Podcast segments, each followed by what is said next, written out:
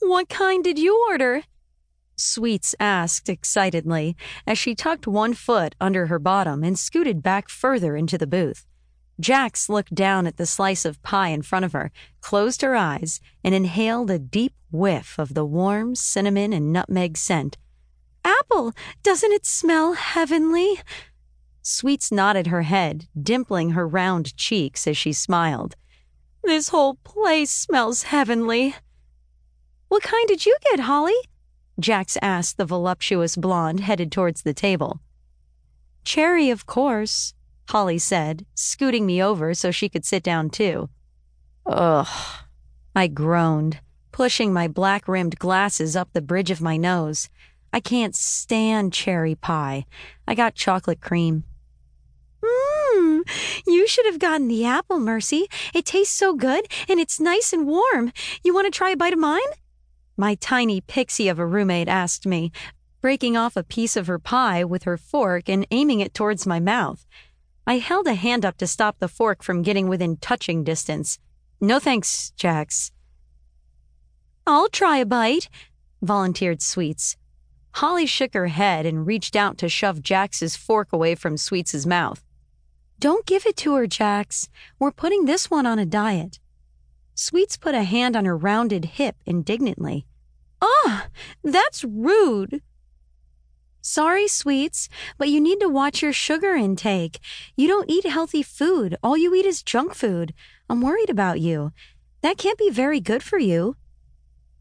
And you don't work out said Jax, nodding her head, her black, wide brimmed witch's hat bobbing with her movements.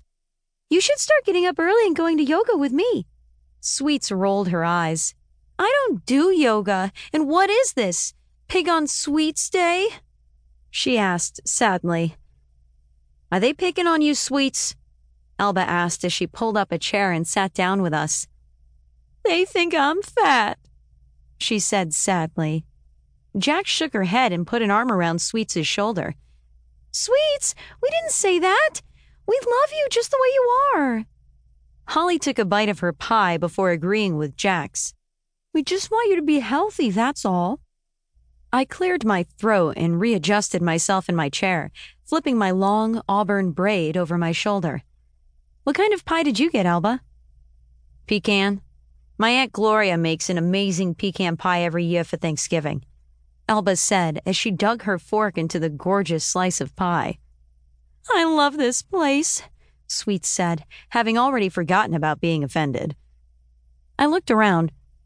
What wasn't to love about Bailey's Bakery and Sweets? There was a brick hearth oven behind the counter that they made their famous bread in. The glass display case was chock full of amazing looking handmade candies, cupcakes, and pies. The smell of the bakery alone was worth the price of any of the treats. It was like what I imagined Mrs. Claus's kitchen to smell like warm, cozy, and delicious. And, of course, there was Mr. Bailey. He was a sweet old man with a shiny, smooth, bald head and big, white, disheveled eyebrows that seemed to dance animatedly when he talked. He was round, a trait common to most professional bakers, I suspected, and a bit vertically challenged. But what he lacked in height, he made up for in personality. When it came to personality, the man was seven foot tall and bulletproof. He seemed to take an immediate liking to the witch squad. Every time we made a trip in for a treat, he made it a point to stop by our table and visit.